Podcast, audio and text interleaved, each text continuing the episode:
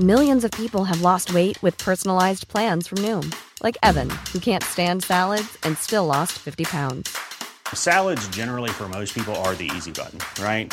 For me, that wasn't an option. I never really was a salad guy. That's just not who I am. But Noom worked for me.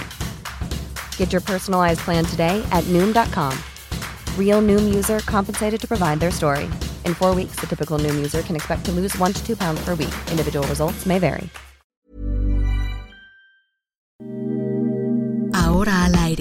A la una, con Salvador García Soto. Un encuentro del diario que piensa joven con el análisis y la crítica. A la una, con Salvador García Soto.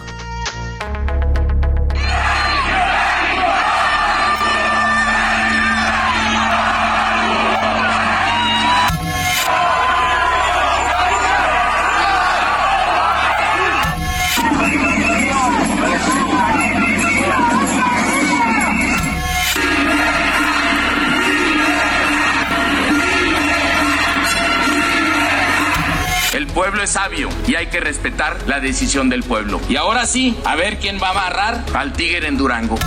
Y México se fundó pues de 5 a 10 mil millones de años antes de la era cristiana.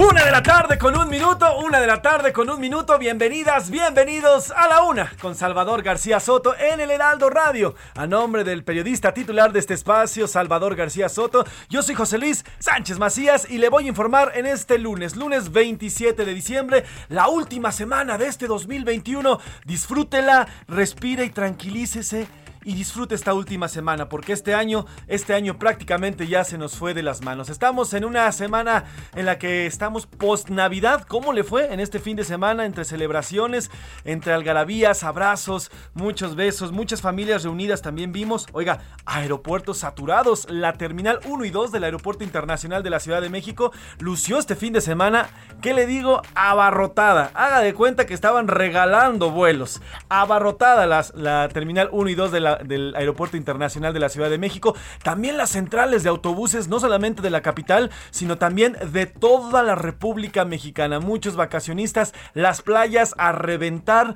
los centros nocturnos también a reventar. Un fin de semana lleno de, de mucha algarabía y festejo, pero también un fin de semana en el cual los contagios por Omicron han aumentado conforme pasan estas fechas. Le contaré todo lo que ha ocurrido en estas últimas 72 horas que nos dejamos de escuchar después del viernes pasado, el viernes 24 de diciembre. Platicaremos también de cómo le fue, le voy, voy a tener el agrado de escucharle, de leerle. Vamos a escuchar y leer sus mensajes que nos vayan mandando poco a poco a través de estas dos horas y le informaré. Tenemos mucho que informarle en este lunes, lunes 27 de diciembre. Aquí en la Ciudad de México estamos gozando, la verdad, de unos cálidos. La verdad es que, y yo los amo, cálidos, 23 grados centígrados. Hay una sensación térmica a la sombra de 15 grados centígrados, pero a la luz, a pleno luz del sol, hay 23 grados centígrados en nuestra Ciudad de México. Además, mire, yo en estas fechas prefiero quedarme aquí en la ciudad porque es pletórica, se disfruta como nunca. Una hermosa ciudad sin tránsito, sin contaminación, con poca gente en las calles, tranquilita. En fin, ¿cómo está viviendo usted por allá en las diferentes ciudades? Voy a abrazarles y a saludarles. Saludo con mucho muchísimo gusto a todas las ciudades y a todos los estados donde se escucha la frecuencia Heraldo Radio del Heraldo Media Group, porque recuerden que como pocas cadenas en nuestro país, Heraldo Radio es una cadena a nivel nacional. Mando abrazos y muchos saludos y todo este equipo que muy temprano se levantó a trabajar arduamente para llevarle este sistema informativo. Mando abrazos a muchos a Ciudad del Carmen, también a Coatzacoalcos, a Colima, a Culiacán, a Guadalajara, Jalisco, a La Laguna, a Monterrey, a Morelia, a Oaxaca, a San Luis Potosí, a a Tampico, a, Tapachula, Tehuantepec, Tepic Nayarit, Tijuana, Tuxtla Gutiérrez, Villahermosa y del otro lado del Río Bravo, a Bronzeville, Texas y también a McAllen, Texas. Muchos, muchos saludos. Disfruten, como le digo, esta última semana. Trate de hacer los últimos pendientes porque acabando esta semana regresamos a las actividades normales y regresamos a todo lo que viene para allá el próximo 2022 que mire, se viene, se viene calientito. Por lo pronto, le cuento todo lo que le vamos a informar en este, en este lunes arrancando esta semana. ноль. Vamos a platicar de esta, pues ya esta polémica, que ya, se, ya son dimes y diretes, ahora allá hay hasta denuncias. Este fin de semana, eh, la Cámara de Diputados, en específico, el diputado presidente de esta Cámara, Sergio Gutiérrez Luna, presentó, presentó una, una denuncia penal en contra de los seis consejeros, de, consejeros del INE, que es, según o aparecer del señor Gutiérrez Luna, bueno, pues eh, estuvieron interrumpiendo la democracia luego de lo que decidieron hace, hace cerca de una semana en torno a la revocación de mandato. Además, también platicaremos este fin de semana. Hubo, hubo marchas en Veracruz, hubo protestas, pero en varios estados, no solamente en Veracruz, en favor de Río Virgen, José de Río Virgen, que aquí le informé, aquí le informamos, fue detenido la semana pasada por el presunto o estar eh, pues, vinculado con el presunto... Eh, o el ser el presunto autor intelectual del asesinato de un candidato de Movimiento Ciudadano allá en Veracruz. Además, bueno, la refinería, hoy el presidente habló de la refinería de Deer Park ahí en Texas.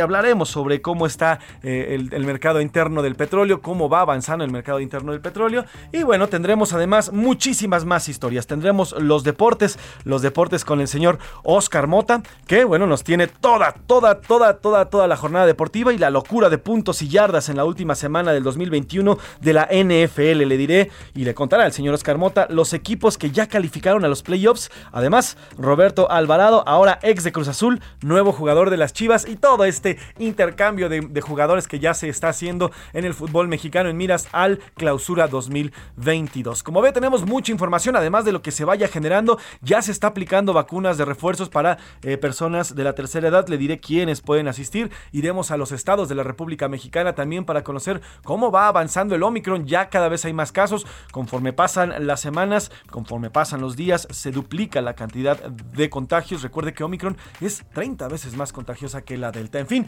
tenemos mucho por contarle, mucho por platicarle en estas dos horas y claro, también por escucharle. Por lo pronto, y antes de arrancar con la información de este lunes, vamos con la pregunta de hoy, porque como siempre le digo, este programa no es nada, absolutamente nada sin usted. Esta es la opinión de hoy.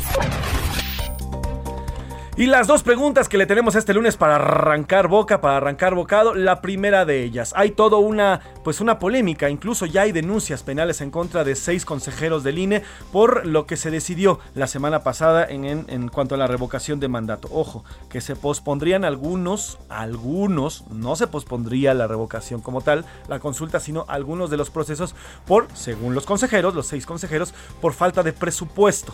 Bueno, ante esto yo le pregunto. ¿Es necesaria una denuncia penal para que se logre y para que se lleve a cabo esta revocación de mandato? La primera, A, sí, los consejeros están, se están viendo, se están rebasando en, sus, en sus aptitudes y sus tareas. B, no, es una exageración del, diputado Gutiérrez Luna y de la ala morenista que lo está, lo está este, demandando. O C, simplemente es pura politiquería por parte de ambos bandos. Así que eh, escríbanos, mándenos sus comentarios y sus mensajes. Y la segunda pregunta, oiga, ¿qué tal comió este, este fin de semana? ¿Le entró dirico? ¿Le entró fuerte? Bueno, pues la segunda pregunta que le hacemos el día de hoy es ¿cómo está cuidando usted su alimentación? Recuerde que en estas épocas hay bastante comedera, bastante le entramos y hay al, respecto hay riesgo para aumentar de peso, pero también para aumentar las enfermedades. Aquellas personas que padecen de diabetes, de hipertensión, bueno, pues a veces se pasan y llegan a tener crisis. Le preguntamos hoy aquí en A la Una cómo se está cuidando usted, si está haciendo dietas o está procurando simplemente la alimentación o de plano se deja ir, como dirían por ahí, como gorda en tobogán. Escríbanos al 5518 41 51 99 55 18 41 51 99. Mándenos sus mensajes, sus voice notes. Aquí los vamos a escuchar y con todo gusto vamos a atender todas sus llamadas. Sin más que decir, ¿qué le parece si vamos con un resumen de noticias y después con la información? Ya estamos aquí en A la Una con Salvador García Soto. Carísimo. La tarifa de uso aeroportuario del Aeropuerto Internacional de la Ciudad de México tendrá un aumento de 6.2% para vuelos nacionales e internacionales a partir del 1 de enero del 2022. Buena cifra. La Secretaría de Turismo de la Ciudad de México informó que durante septiembre el hospedaje turístico en la capital dejó una derrama de 2.076 millones de dólares de enero a septiembre de este año. Ganones. La empresa jalisciense Bici Pública recibirá el contrato por 544.6 millones de pesos para la expansión del sistema Ecobici y para su operación durante los próximos seis años. Confirmados. La Secretaría de Salud de Nuevo León confirmó que hasta este sábado se habían confirmado en el estado 10 casos de la variante Omicron del virus SARS-CoV-2. Última prueba. Israel dio inicio a los ensayos para examinar la seguridad y eficacia de una cuarta dosis de la vacuna contra el COVID-19 en lo que se cree que es el primer estudio de este tipo.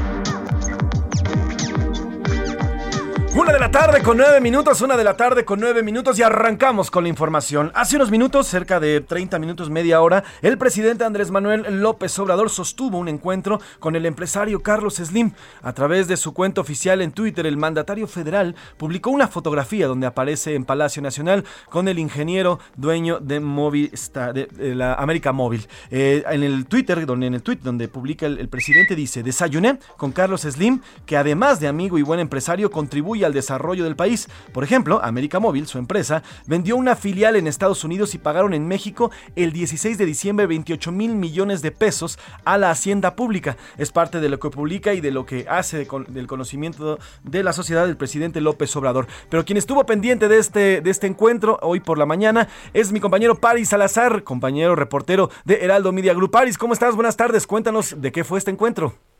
Buenas tardes, José Luis, amigos, amigas de Aldo de México. Y esta mañana, como bien decía, el presidente Andrés Manuel López Obrador afirmó que el empresario Carlos Slim, con sus inversiones y pago de impuestos, contribuye al desarrollo de México.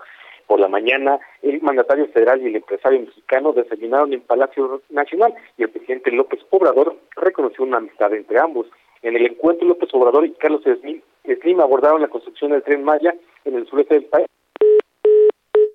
Tuvimos ahí una, un problema en la línea, ahorita mismo nos reconectamos con él. Bueno, lo, bien lo que hablaba Paris es esta parte de, la, de las inversiones que ha hecho el grupo del ingeniero Carlos Slim en específico y lo que se refiere al tren Maya y todas estas inversiones que ha hecho a través de Grupo Carso, que es una de las empresas, de las tantas empresas que tiene el ingeniero Carlos Slim, como parte de estos inversores, este pool de inversores que han ingresado a este tren Maya, esta obra tan importante para el gobierno federal. Además, seguramente platicaron de otros temas, existen otros temas importantes. Paris, pero la llamada contigo, nos estás platicando del Tren Maya. Sí, este encuentro eh, se versó sobre la construcción del Tren Maya en el sureste del país y es que Grupo Carso Infraestructura de la familia Slim construye este tramo 2 del Tren Maya que va de Escárcega a Calquini en Campeche. Fue el tema principal porque también participaron la Secretaría de la Defensa Nacional quien va a colaborar en la construcción del tramo 7 de este de este tren Maya y también habló sobre los permisos del medio ambiente porque estuvo la secretaria de la Semarnat en este encuentro que estuvo esta mañana el presidente Carlos Slim y el presidente vitalicio del Grupo CAPSO, José Luis. ¿Se habló más, se habló respecto del tema del metro o nada más fue el tema de, del tren Maya? ¿Solamente fue este tema? Sí, fue principalmente el, el tema del tren Maya ya que el presidente López Obrador quiere que no existan retrasos en la construcción de esta obra, quiere que esta tren Maya quede concluido a finales del 2023, antes de que inicie su último año de gobierno, para no dejar ninguna obra inconclusa, lo cual es uno de los compromisos que ha hecho de que ninguna de las obras que inicie su gobierno quede inconclusa, para no dejar eh, alguna herencia de obras inconclusas como si le sucedió a él con gobiernos anteriores. Paris, eh, subiste y tú nos compartiste a través de heraldodemexico.com.mx un video donde en la llegada del ingeniero Carlos Slim no tuvo acercamiento con la prensa, ¿verdad? Simplemente llegó, desayunó y se fue. Así es, el, presidente del grupo, Carlos Vitalicio, no se acercó a la prensa para hablar como si lo había hecho en otras ocasiones. El empresario mexicano salió de Palacio Nacional y se dirigió a su automóvil y él mismo eh, se, se retiró de Palacio Nacional conduciendo su vehículo, escoltado por dos camionetas sobre la avenida eh, Correo Mayor. Pues importante parece esta reunión, la última yo creo del año con un empresario y veremos a ver también en qué otra cosa deriva este encuentro. Muchas gracias Paris, te mando un abrazo y feliz año nuevo si ya no volvemos a platicar. Buenas tardes a todos. Abrazo, querido Paris Salazar, reportero de Heraldo Media Group. Así es, bueno, pues también eh, es importante este pago y lo que recarga el presidente López Obrador, 28 mil millones de puestos en impuestos, 28 mil 28 mil millones de pesos en impuestos, lo que habría pagado a la Secretaría de Hacienda y Crédito Público por esta transacción, esta transacción que había hecho América Móvil en una filial en Estados Unidos. Esto fue lo que pagó, bueno, pues importante. Es, me parece que es el quinto encuentro en este año. Tres de ellos se debieron luego del accidente de, o el incidente, no fue un accidente del incidente del metro ocurrido el pasado 3 de mayo aquí en la Ciudad de México y en ellos no hubo fotografía, fíjense, en ellos no hubo fotografía y en este sí, ahí se ven muy felices los dos, el presidente López Obrador ataviado con un traje oscuro y una camisa color guinda y el ingeniero Carlos Slim también sonriendo, los dos están sonriendo, se ve ataviado con un, un traje gris y una corbata gris y camisa blanca ambos. Así que este encuentro esta mañana muy movidita también allá en Palacio Nacional. Por lo pronto cambiamos de tema y nos vamos al Instituto Nacional Electoral porque Vaya polémica, ya se armó todo un relajo, ya hay denuncias incluso ante la Fiscalía General de la República por parte del, del, presidente de la Cámara de Diputados, Sergio Gutiérrez Luna, en contra del INE. Bueno, pues consejeros del Instituto Nacional Electoral ayer por la tarde-noche lanzaron un comunicado en el cual acusaron una persecución penal injustificada, además de intimidaciones, tras la denuncia que presentó, ya le digo, el morenista Sergio Gutiérrez Luna. Elia Castillo, la tenemos en la línea, muchas gracias por tomar la llamada, Elia, cuéntanos qué es lo que dice el INE y por qué están asegurando que hay una persecución en su contra. Buena tarde, Elia.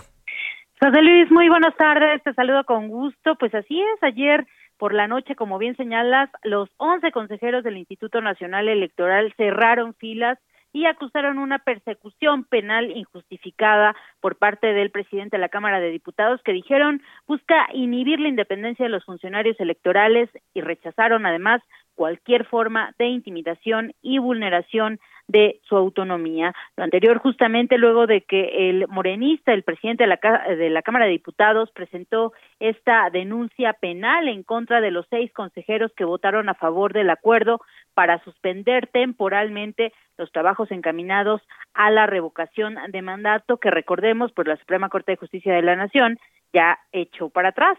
A través de un comunicado, los consejeros calificaron de preocupante que el presidente del órgano legislativo pretenda convertir un diferendo legal en una persecución penal, con denuncia ante la Fiscalía General de la República contra estos consejeros y consejeras que votaron a favor del acuerdo que ya te mencionaba. Y bueno, se trata, dijeron, de una acción injustificada y sin sustento jurídico que busca inhibir la independencia con la que los miembros del Consejo General del INE valoran y votan los asuntos que les competen por encima de las diferentes posiciones que han adoptado sobre esta y otras decisiones.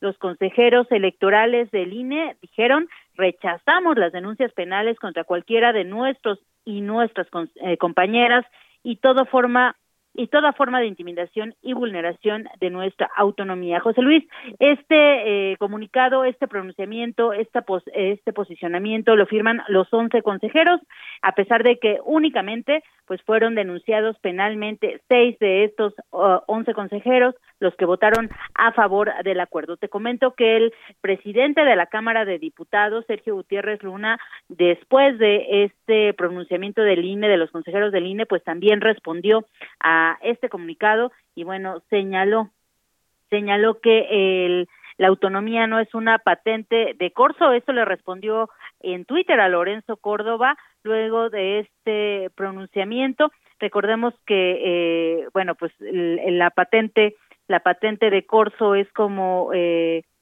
un antiguo documento entregado al propietario de un navío para otorgarle el derecho a atacar sin piedad a sus enemigos. Pero con esta simple frase contestó el diputado presidente a Lorenzo Córdoba. Este es el reporte que te tengo. El cual te agradezco, Elia. Y bueno, pues la, la, denuncia ya fue presentada ante la fiscalía y sigue su proceso. Veremos en qué en qué depara y a ver en qué para con eh, porque aparte es contra los seis, no es contra los contra los este once consejeros, ¿correcto? Así es, solamente es contra seis consejeros, contra los que votaron a favor de que suspendiera temporalmente este proceso de, eh, pues, de los preparativos para la revocación de mandato que eventualmente se realizará el próximo 10 de abril de 2020. Pues estaremos al pendiente, Elia, a ver en qué depara estos dimes y diretes, que ahora hasta allá, hasta la fiscalía llegó. Sin embargo, pues ya está resuelto, la Suprema Corte ya les dijo que se tiene que hacer y de que se tiene que hacer, se tiene que hacer. En fin, Elia, te mando un abrazo, que tengas bonito lunes. Igualmente, bonito lunes. Elia, Elia, Castillo, reportera de Heraldo Media Group. Y así es, oiga, por cierto, al final este tema de, que se lance el, el señor el diputado Gutiérrez Luna y ya se vaya en contra de todos los consejeros y los consejeros le regresen en una carta, pues ya se tornó un tema político muy lejano a la, a la ciudadanía, que es, que es lo que debían de estar haciendo, acercándose para tratar de inculcar qué es lo que significa este ejercicio para nosotros y para los mexicanos. Y más allá de eso, ya se convirtió en una, una politiquería entre tanto los morenistas, en este momento el señor Gutiérrez Luna, como también por parte del INE. Se están, se están agarrando y están diciendo, le hace una Morena, le responde INE y el INE también le responde a Morena y después el presidente se manifiesta. Y así lo dijo hoy, hoy el presidente Andrés Manuel López Obrador en la mañanera aseguró que será la Suprema Corte de Justicia y el Tribunal Electoral del Poder Judicial de la Federación quienes resolverán las denuncias que el Poder Legislativo ya interpuso en contra de los consejeros. Además, consideró que esta denuncia de Sergio Gutiérrez Luna en contra de los seis, de los seis integrantes del INE por los presuntos delitos de coalición de servidores públicos y abuso de autoridad podría demorar el proceso incluso de la misma consulta debe ser la Corte del Poder Judicial, tanto el Tribunal Electoral como el Poder Judicial, que resuelva. No penalizar nada. Yo creo que cometieron un error y lo tendrían que reconocer porque se opusieron a un mandato constitucional y actuaron de manera antidemocrática. Pero en política hay que saber rectificar. Así se está haciendo y el mismo presidente acepta ¿eh? que entre más se burocratice y entre más metan las manos y demás, se va a ir aplazando. Hasta ahora, en teoría, como decía Elia Castillo, se tiene que hacer el 10 de abril, el próximo 10 de abril, pero se podría ir aplazando si es que, si es que se llegan a ir a tribunales y los tribunales se tardan en resolverlo. Ahora, todavía nos falta, nos falta el, primer paso. Ahora sí que ya estamos peleándonos por corrito, ni siquiera empezamos a caminar. El Instituto Nacional Electoral cerró el plazo de recepción de firmas para solicitar la revocación de mandato. Recordemos que según la Constitución es necesario 2.8 millones de firmas para que se inicie este proceso.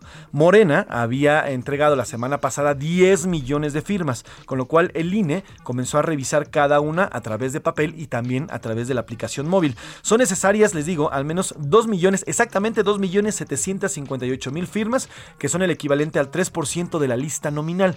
Con esto, según la ley, según la Constitución, cuando sean validadas estas, estas 2.800.000 firmas, entonces podrá iniciarse el proceso de la consulta de revocación de mandato. Pero hasta que no sean aceptadas estas firmas, no puede iniciarse. El sábado pasado fue el último día de recepción de firmas de apoyo para esta revocación.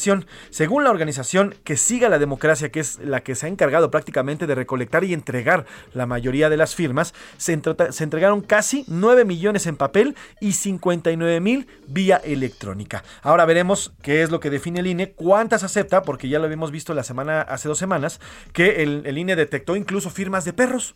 Así es, perritos, mascotas, firmaron, firmaron para que eh, se hiciera la revocación, la revocación de mandato. En fin, veremos si se cumplen los 2. y cacho millones de firmas que necesita el, eh, para la revocación y si es que el proceso, si el proceso sigue. Hasta aquí el tema. Más adelante vamos a platicar con el consejero Ubic Espadas, el consejero del Instituto Nacional Electoral, para que nos platique qué su opinión, nos plantea su opinión en torno a esta denuncia que presentaron en contra de los consejeros y cómo va el proceso de esta revocación. Cambiamos de tono.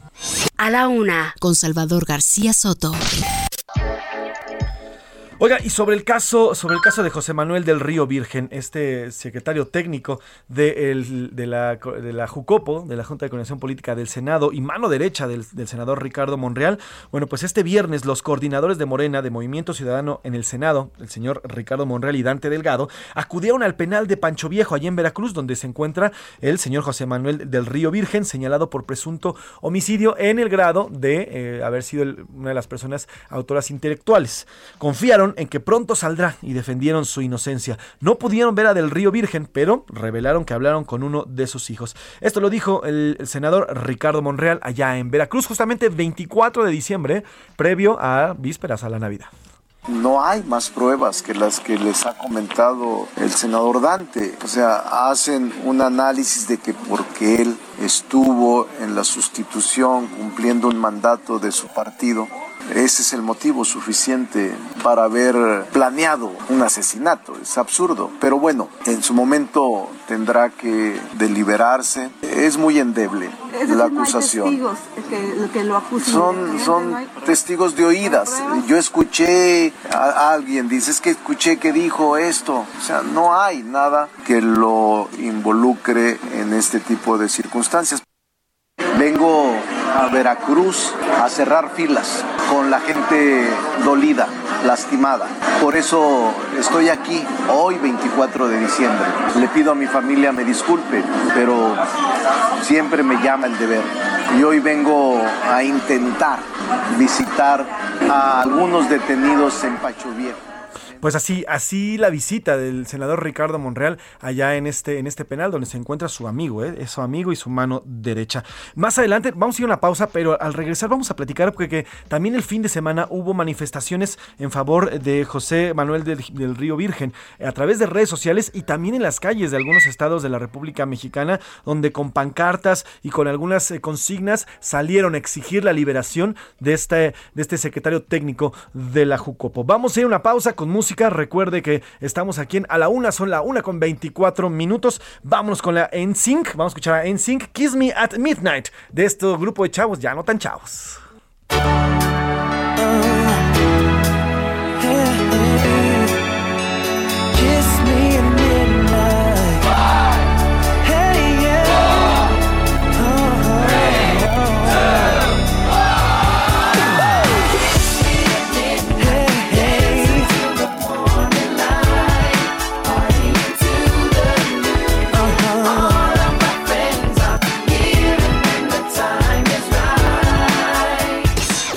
A la Una con Salvador García Soto. En un momento regresamos.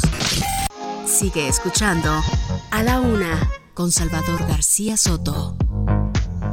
Ahora, la rima de Valdés. O de Valdés, la rima.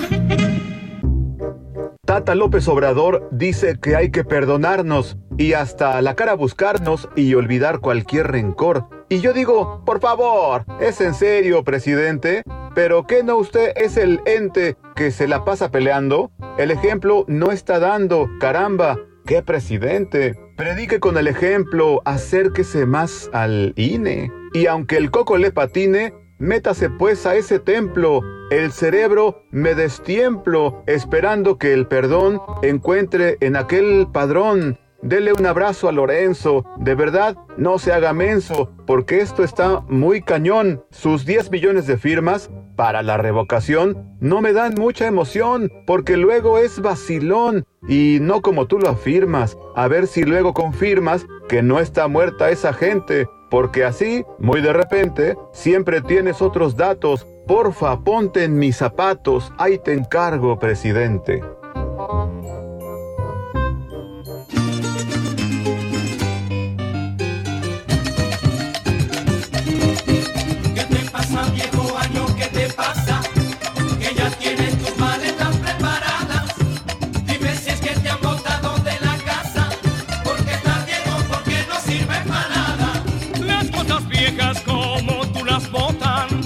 Si saben que otro llegará.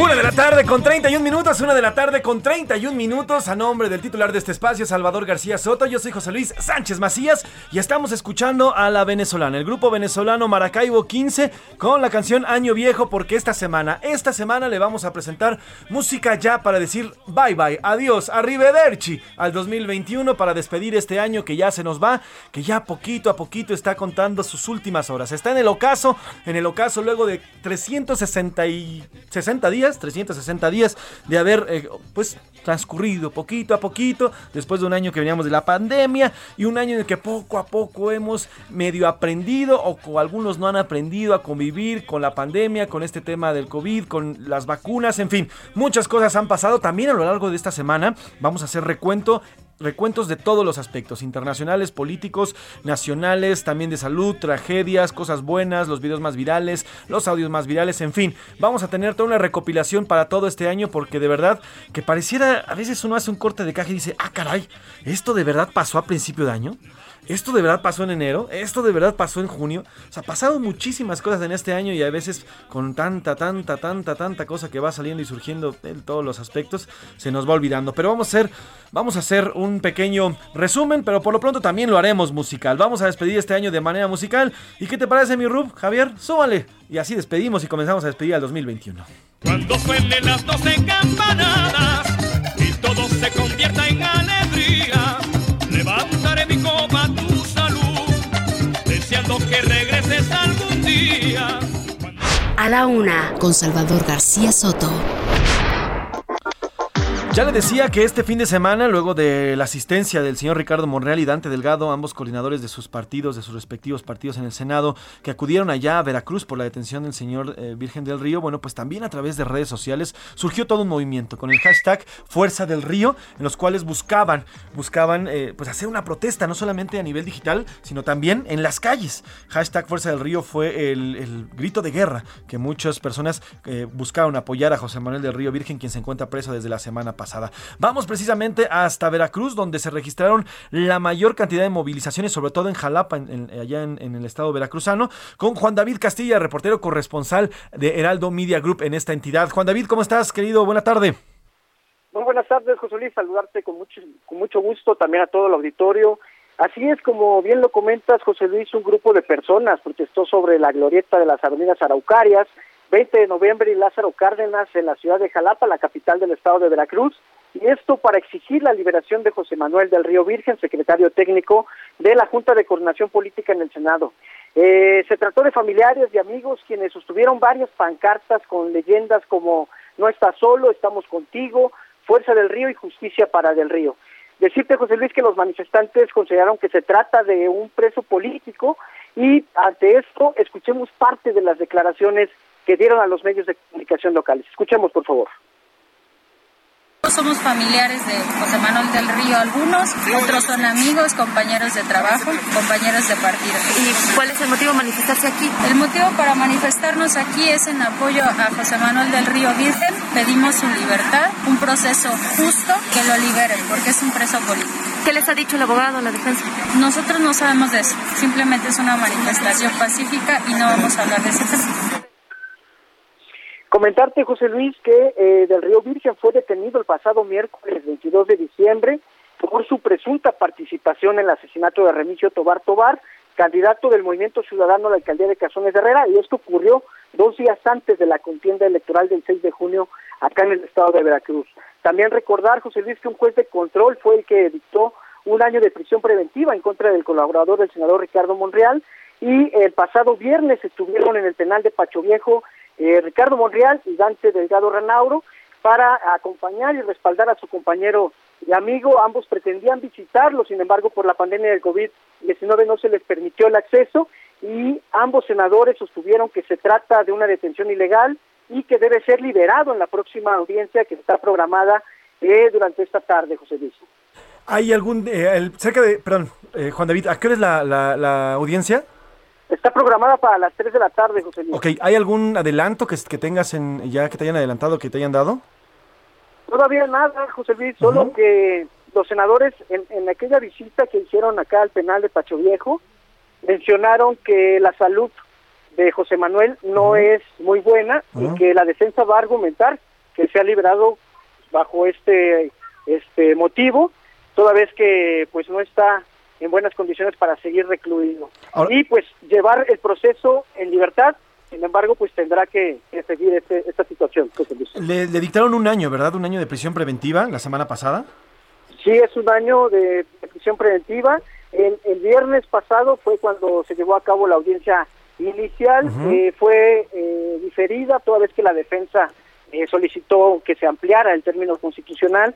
Se va a reanudar durante esta tarde y pues se espera que los argumentos de la defensa eh, ayuden para que obtenga su libertad. Sin embargo, pues más adelante tendremos ya la información completa, José Luis. Pues estaremos pendientes y nos eh, hacemos contacto después de la audiencia contigo en los diferentes espacios de aquí de Aldo de México y en la noche, en las noticias de la noche, querido Juan David. Te mando un abrazo, Juan David. Buena tarde.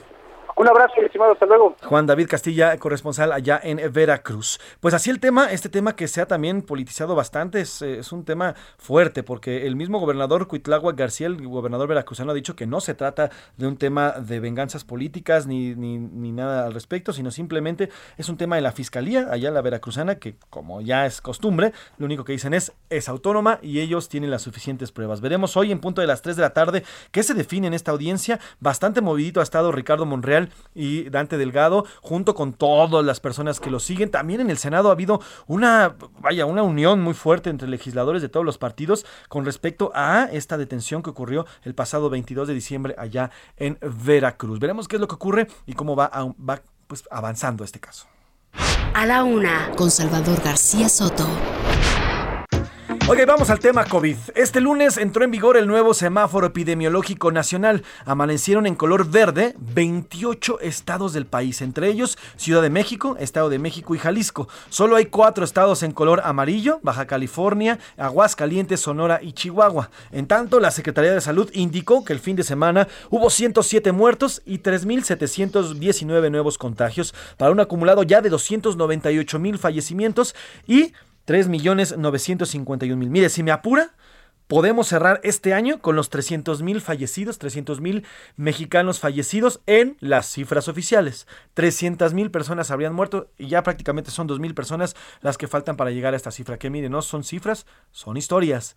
Y conforme va avanzando y vea cómo está ocurriendo este fin de semana, yo tuve la oportunidad de ir al aeropuerto, llegó un, un hermano desde Canadá y bueno, hay varias aristas, ¿no? Lo que me platica él, desde Canadá sí, todos los mecanismos de seguridad, todas las pruebas, todas las seguridad que existe, pero llegando aquí a nuestro país, llegando al Aeropuerto Internacional de México, nada. Bueno, ya ni siquiera el cuestionario le pidieron, ya nada, no hay absolutamente nada de, de, previsiones, nada de medidas de seguridad, ah, cubrebocas. Ahí me tocó ver gente llegando eh, de otros países en las llegadas internacionales, literalmente pasaban por la puerta y se desprendían del cubrebocas y se ponían a hablar como si se encontraran en, en, al aire libre. En fin, además, bueno, este fin de semana, el domingo, el, cerca de entre 5 de la tarde y 12 del mediodía ya para el lunes, el aeropuerto, sobre todo las salidas internacionales, abarrotadas abarrotadas. Le voy a compartir una imagen que compartió también el periodista Joaquín López Doriga, en el cual el aeropuerto se ve de verdad, haga de cuenta que es un mercado, es un mercado lleno, no hay sana distancia, algunos no traen cubrebocas, no hay forma de controlarlo y no hay un solo control en el aeropuerto. Que por cierto, también el 25 de diciembre, ya en la madrugada, estaban trabajando en el aeropuerto al 20% de su capacidad. Por eso es que varios vuelos en la madrugada, que llegaron cerca de las 11.50 de la noche, pudieron desembarcar fíjese, algunos provenientes de Canadá, otros provenientes de, de, Sudamérica, pudieron desembarcar dos horas después. Es decir, estuvieron hora y media en el avión esperando, en plena Navidad, pasando Navidad, arriba de un avión. Así, así está la cosa y veremos cómo es que va a ir avanzando la enfermedad de nuestro país, porque recuerde que ya hay cada vez más casos de Omicron. En este contexto, nuestro país ya rebasó las mil muertes de menores de, de edad de COVID-19. Niños de 0 a 5 años son los más vulnerables, con 508 fallecimientos. Además, siguen los de 12 a 17 con 352 decesos. Gerardo Suárez, cuéntanos, buenas tardes, ¿cómo van estas cifras de fallecidos en cuanto a menores de edad? Gerardo. No tenemos a Gerardo Suárez. Bueno, pues es un tema, vamos a recuperar ahorita la llamada con Gerardo. Es un tema importante porque ya está Gerardo en la línea. Gerardo, cuéntanos sobre el fallecimiento de los menores de edad. Buenas tardes. Hola, José Luis. Muy buenas tardes. Pues en México ya se rebasaron las mil muertes por COVID-19 en menores de edad. Esto de acuerdo con cifras de la Secretaría de Salud y del CIPINA, que es el Sistema Nacional de Protección para Niñas, Niños y Adolescentes. Al corte del 14 de diciembre de este año, que es el corte más reciente, se reportan 1.003 defunciones de menores de edad, menores de 18 años, a causa del virus SARS-CoV-2. El primer caso de la muerte de un menor por COVID se reportó el 15 de abril de 2020, cuando el subsecretario Hugo López Gatel lo hizo público en una conferencia vespertina y se trataba del caso de una niña que tenía una cardiopatía congénita y vivía con síndrome de Down. Desde entonces a la fecha se han registrado 1.003 defunciones en personas menores de 18 años, lo que significa que en promedio cada día una niña, niño o adolescente muere a causa de la pandemia o incluso más de uno, pues el promedio, para ser exactos, es de 1.6 muertes diarias. El grupo de edad más afectado es el de los niños de 0 a 5 años de edad, con 508 defunciones, y dentro de este grupo, José Luis, los más afectados de todos los menores de edad son los bebés menores de un año, con 269 personas que han perdido la vida en este rango de edad. Eh, también el siguiente grupo, el segundo más afectado entre los menores, es el de 12 a 17 años, con 352 fallecimientos, y al final está el grupo de 6 a 11 años, con 143 muertes. Hay que recordar que durante la tercera ola de COVID-19 que ocurrió entre julio y agosto, pues fue el periodo en el que pegó más la epidemia a los menores de edad. Se observaron tanto los mayores eh, registros de muertes como de casos confirmados entre este grupo de población. José Luis, esta es parte de la información. Ahora, naturalmente ninguno de ellos había recibido la vacuna. Obviamente de los de, de los de 0 a 12 no, pero los que tienen de entre 15 y 17 años, ¿habían recibido? ¿Se sabe si recibieron el, el biológico? La gran mayoría no lo había recibido, dado que estas cifras, pues, eh, el corte inicia desde el 12 de abril de 2020 hasta el 12 de diciembre de 2021. Por ejemplo, en este mes solo se han registrado siete defunciones por COVID-19 y eh, no, en noviembre habían ocurrido cerca de 50. Eh, así que estas serían cerca de 60 defunciones si contamos ambos meses, las que habrían ocurrido o se han registrado ya durante el periodo en el que se ha aplicado la vacuna de contra COVID-19 a los adolescentes de 12 a 17 años, pero pues la gran mayoría pues eh, eh, fallecieron sin que todavía estuviera contemplada la vacunación a los a los menores de edad y que es algo que ocurría también en otros países del mundo hasta que a mediados de, de este año fue que empezó a despegar la vacunación por ser segura en menores de edad y solo con el biológico de Pfizer. Pues estaremos pendientes, estaremos pendientes de cómo va este tema, eh, Gerardo, porque además es un tema importante, porque son los niños los que están contagiando y ya ves que desde, por lo menos para el señor Hugo López Gatel, todavía no hay pruebas científicas para que se tenga que vacunar a estos menores de edad. En fin, te mando un abrazo y que tengas buena tarde, Gerardo. Un abrazo. Un abrazo, Gerardo Sales, nuestro, nuestro reportero allá, eh, nuestro reportero Heraldo Media Group. Vamos a cambiar de tema. A la una, con Salvador García Soto. Al inicio de este espacio le platicaba que el Instituto Nacional Electoral lanzó un mensaje, un mensaje importante a través de sus redes sociales, un comunicado en el cual los 11 consejeros del INE acusaron una persecución penal injustificada. Esto luego de la denuncia de, que presentó el presidente de la Cámara de Diputados, Sergio Gutiérrez Luna, en contra de los seis consejeros que la semana pasada habían votado por posponer algunos procesos, que no posponer la revocación de mandato, sino algunos procesos de esta misma.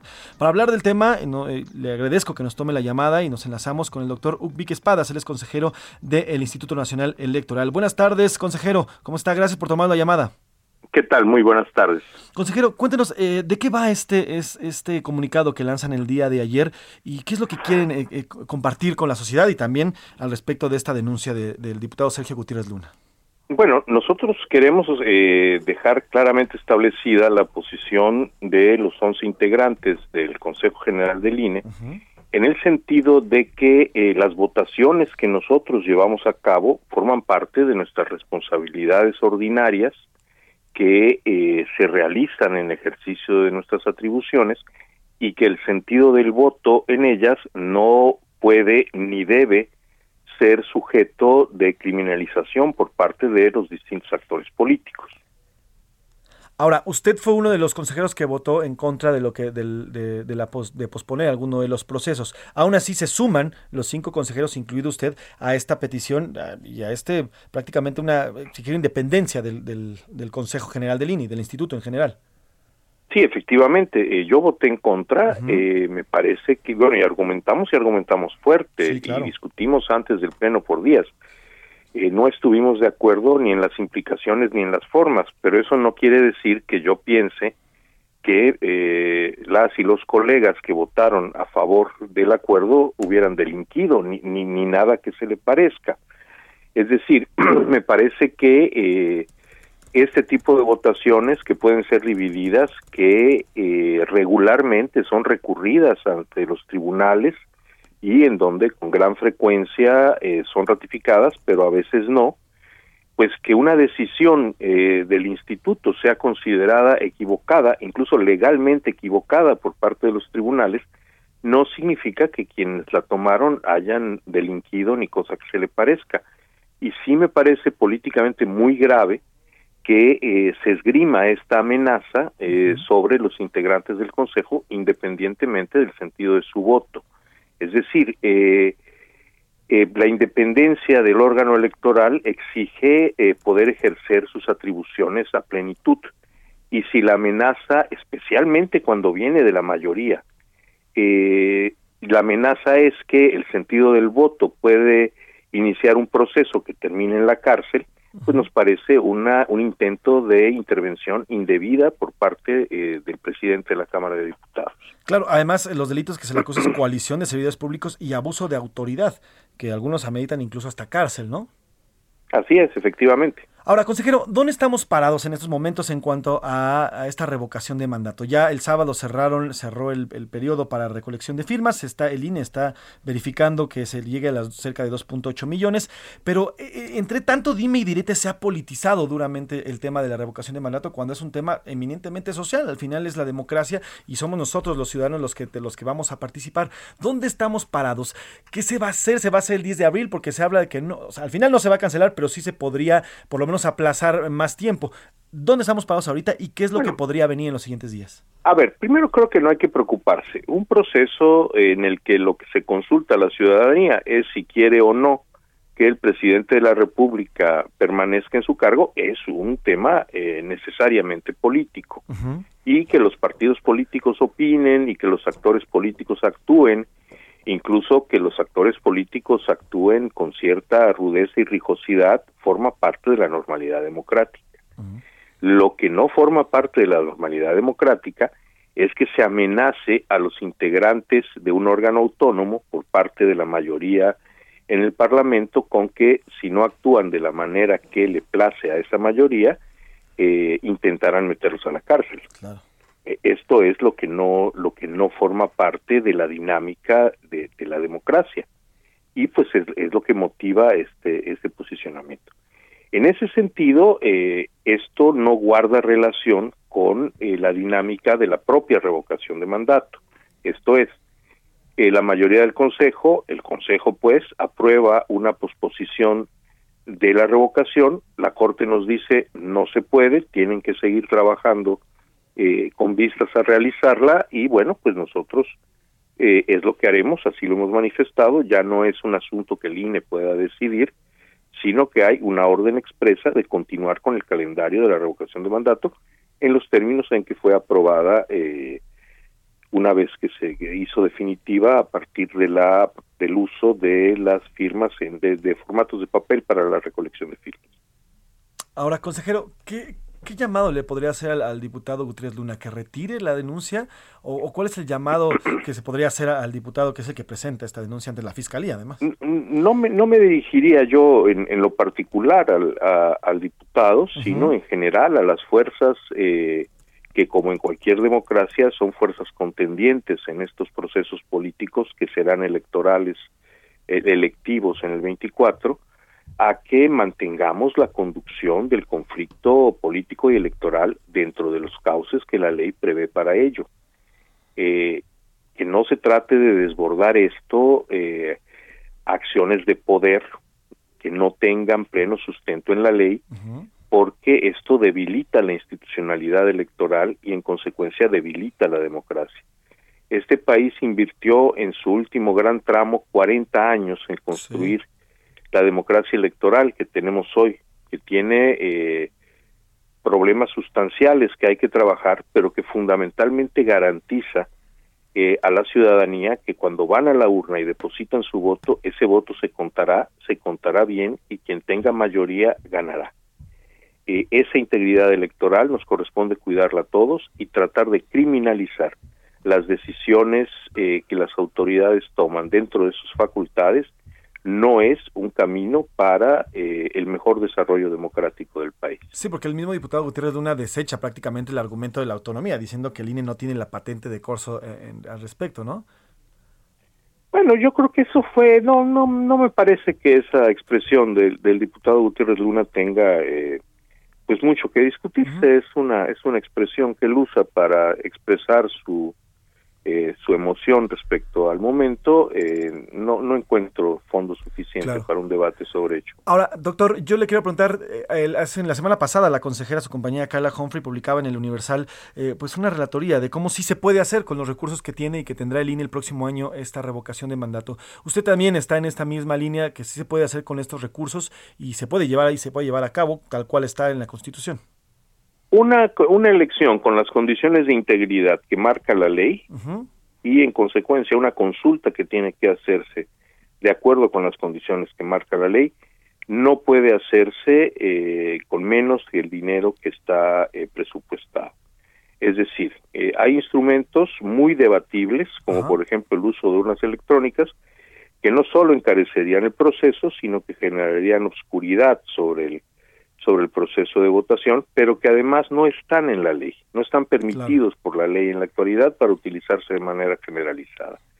Eh, otro tanto con el voto domiciliario, y en fin, una serie de cosas en las que, hombre, se puede hacer una consulta más barata, sí, muchísimo más barata, pero cada peso que se quite es un peso que se le resta a la integridad del, del proceso de elección y tratándose de una consulta en la que está en juego ni más ni menos que la jefatura del Estado, eh, pues el INE está obligado a darle a la ciudadanía exactamente las mismas garantías de integridad electoral que las que tuvo para elegir al presidente de la República en 2018.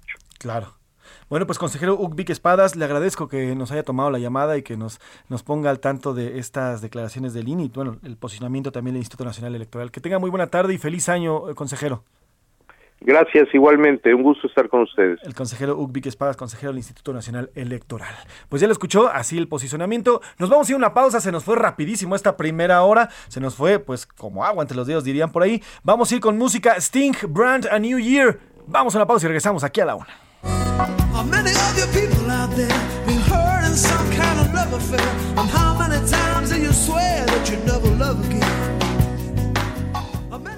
Escuchas a la una con Salvador García Soto. En un momento regresamos. Ya estamos de vuelta con A la una con Salvador García Soto.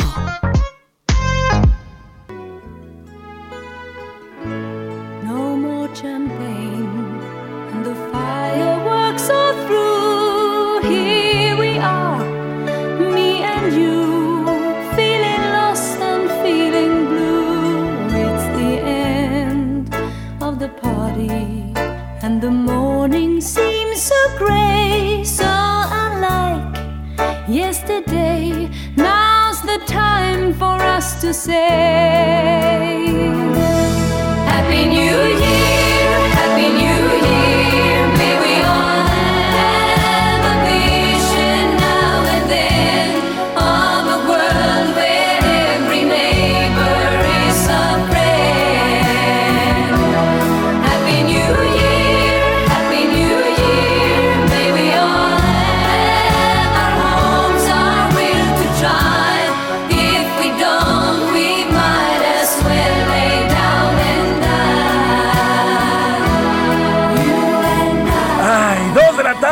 con un minuto, dos de la tarde con un minuto. Estamos escuchando a nada más y nada menos que a ABBA. Este cuarteto sueco. eh, pues que publicara en 1980, 1980, el 9 de abril de 1980, esta canción llamada Happy New Year, el cual, bueno, pues hace toda una referencia de todo lo que se vive en un año. Amores, alegrías, pero también tristezas, también lo que pasa a uno durante 365 días, que mire, como dicen por ahí, la vida le puede cambiar no solo en seis meses, en un mes, sino de un minuto a otro. Así que bueno, Ava nos deleita con Happy New Year, esta canción ya le digo de 1980, de este cuarteto sueco.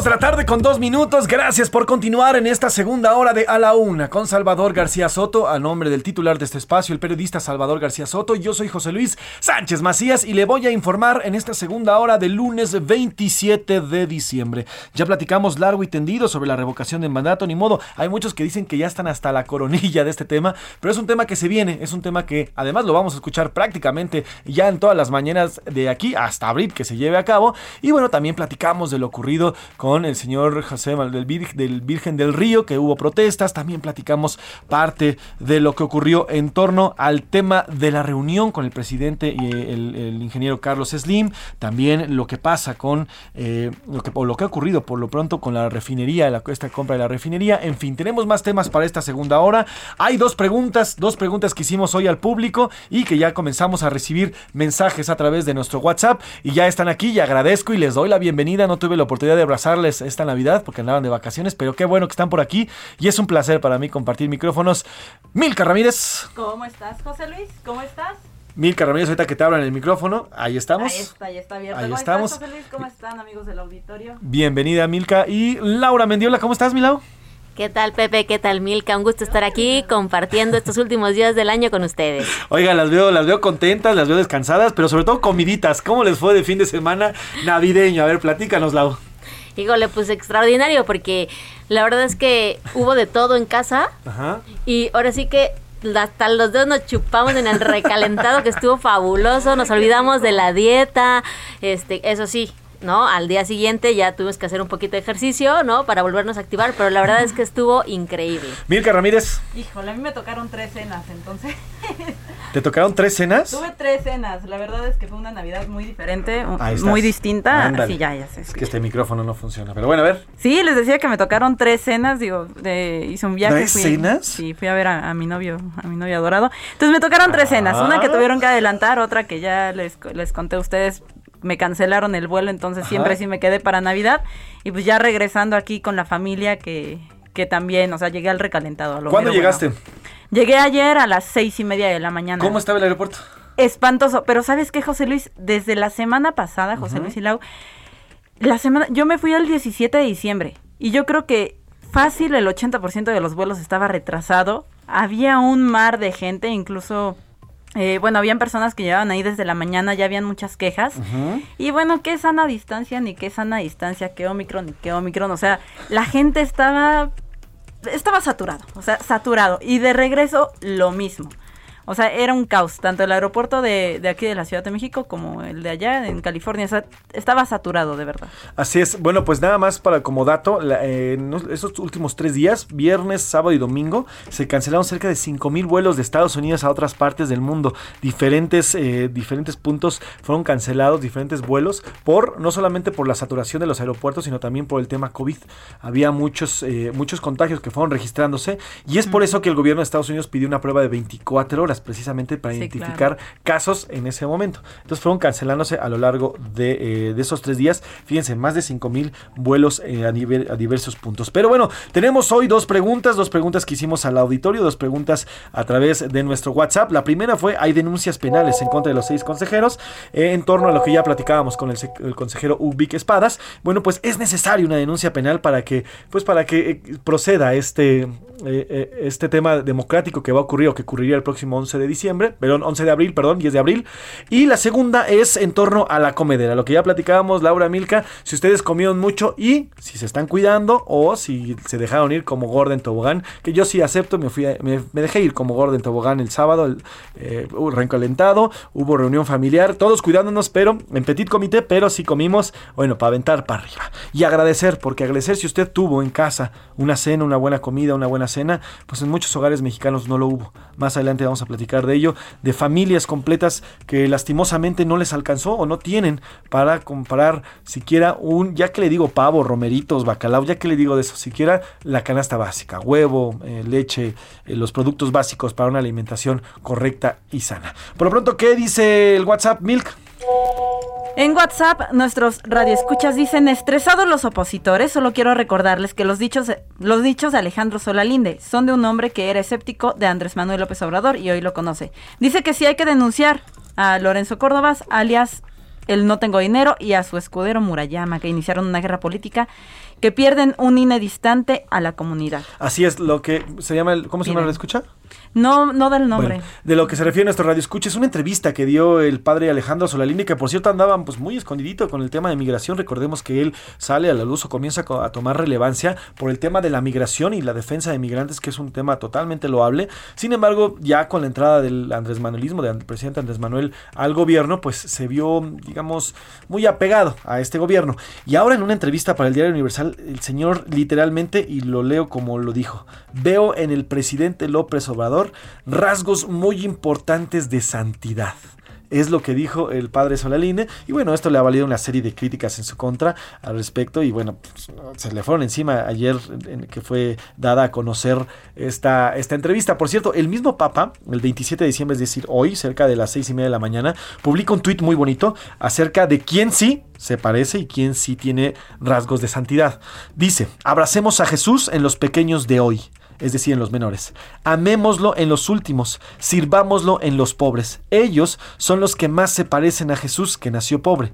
Es en ellos que Él se quiere ver honrado, es lo que dice el Papa Francisco. Y bueno, pues el presidente López Obrador, pues no sé si tenga rasgos de santidad, pero para el padre Solalinde sí. No, bueno.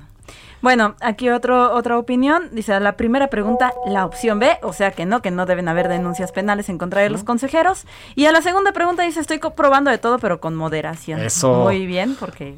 El clásico plato, Laura, que te sirven un poquito de esto, un poquito del otro, un poquito del otro y mucha ensalada de manzana. Y termina repitiendo un poquito de todo. Exactamente.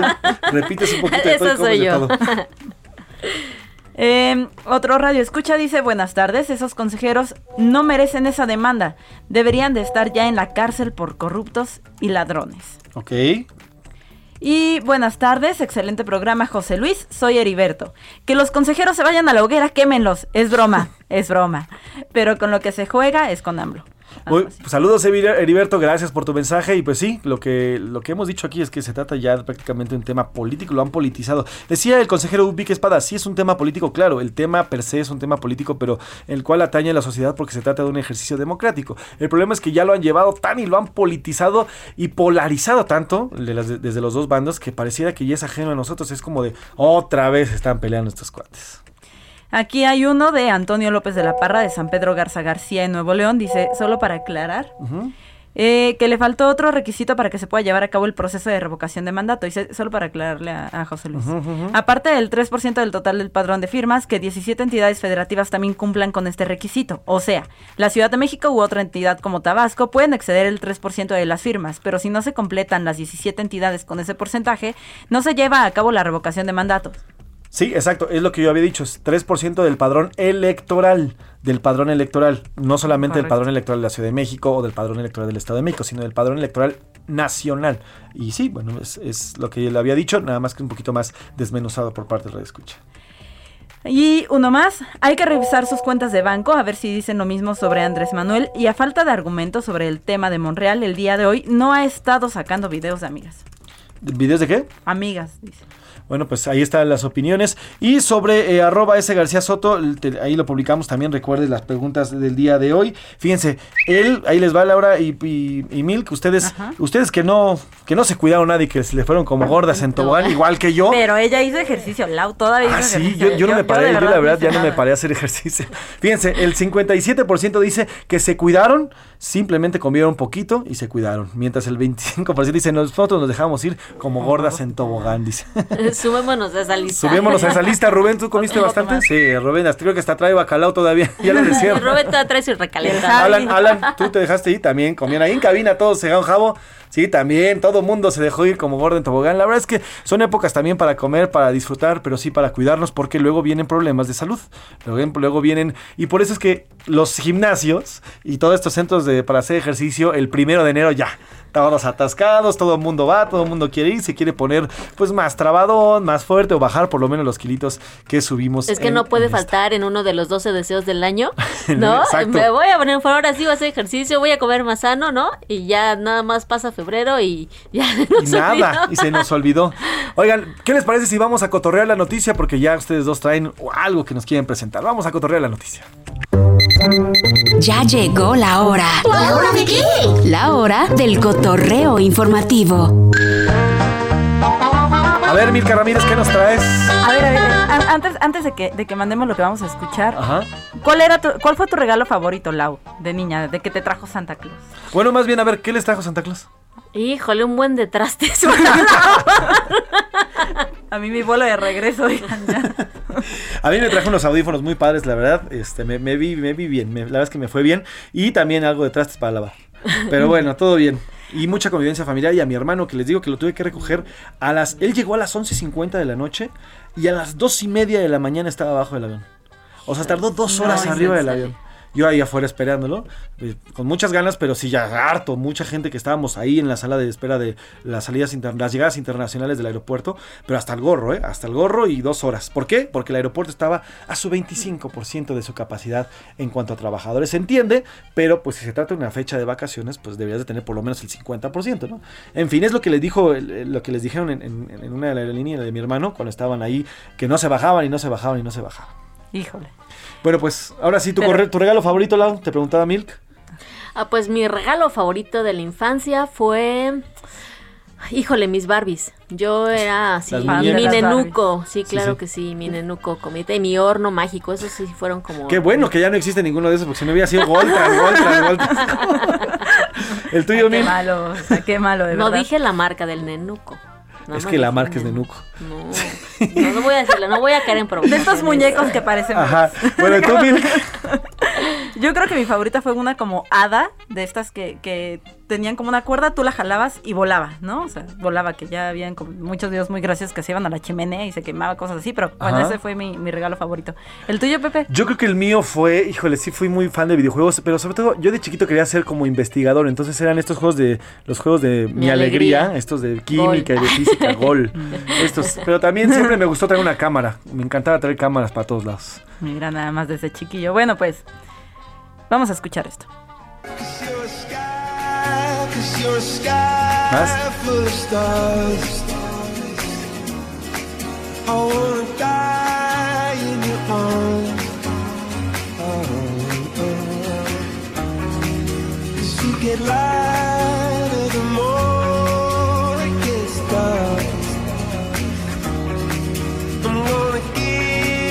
¿Por qué estamos escuchando a Coldplay y a Sky Full of Stars?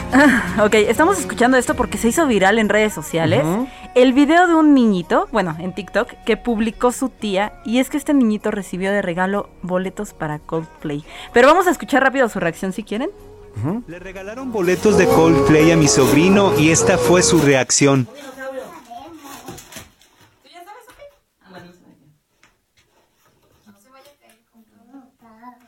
Está abriendo los regalos. Ajá, eh, abre el regalo, saca la caja, viene en una, una- un como papel doblado. Y cuando lo abre, el niño lo ve y dice, es para Coldplay. No, se tira al piso, se pone de rodillas, corre a abrazar a la mamá, se pone a llorar. entendí. Ahí se está tirando. Corre, la abraza, llora porque el niño es súper fan de Coldplay. La super felicidad de este niño. Y el video se hizo tan viral, José Luis, este, ¿Laura? Laura, se hizo tan viral que Coldplay ya le dijo que va a ser invitado especial a su Ah, sí. Órale, ¿de dónde es este niño? Este niño no sabemos de dónde es, pero ya, bueno, le respondió a la banda y le dice, este video me hizo muy feliz, por favor dile a tu familia que serán mis invitados VIP. Ah, órale, pues muy bien por este niño y bien. Santa Claus fue vehemente con él y además Coldplay todavía más. Muy bien, pues felicidades para este chamaco. ¿Y tú, Lau? A ver, cuéntanos qué traes para cotorrear. Bueno, ya que andamos en este mood de los Navideño, videos virales, ajá. Bueno, pues ¿quién no ha ido a una posada? Yo fui a dos este, la semana pasada, sí, sí. Fíjate, pues yo no, no, ahora sí que no me tocó ir a posadas, pero en algún lugar de este país hubo una posada súper especial. ¿Por qué? Porque nunca, nunca nos hubiéramos imaginado que un perrito se atreviera a romper una piñata a mordidas. ¿Cómo? O sea, en lugar de dale, dale, dale, fue muerde, Exact- muerde, muerde. Exacto, fue eh, eh, mordida a la una, mordida a las dos, ¿no? O como el dale, dale. No le cantaron el dale, dale, pero de- estaban en plena posada y llegó el perrito y todos se hicieron a un lado, un perrito así como bien, así ya todo hasta con su atuendo para romper la ¿Ah, piñata, ajá. Y así entre entre mordida y brinco terminó así eh, tirando la, la, la, ¿La piñata? La piñata rompiéndola a mordidas, ¿no? O sea, fueron como unas cuatro mordidas. O sea, pero saltó, o sea, la, saltó, piñata, el piñata perrito, estaba en el, el piso. perrito saltó y le bajaban la piñata y saltaba y se la volvían a, así como, como si fuera, o sea, en lugar de palo, fue a mordidas. A ver, ¿tenemos video? Hay Vamos- imágenes, vamos a escuchar, sí. vamos a escuchar parte del video.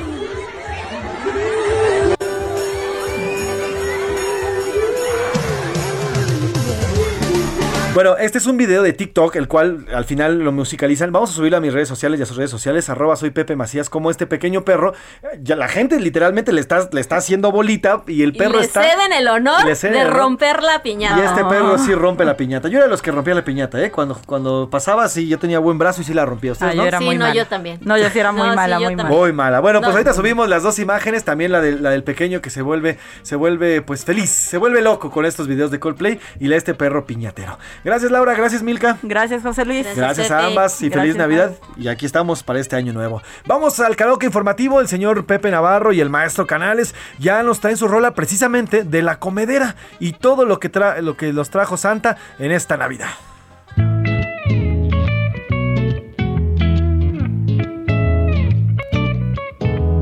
Ay, Santa Claus, me callas bien, voy a llorar.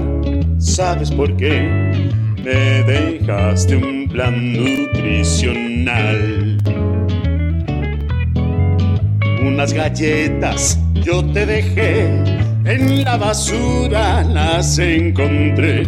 Me dejaste un plan nutricional.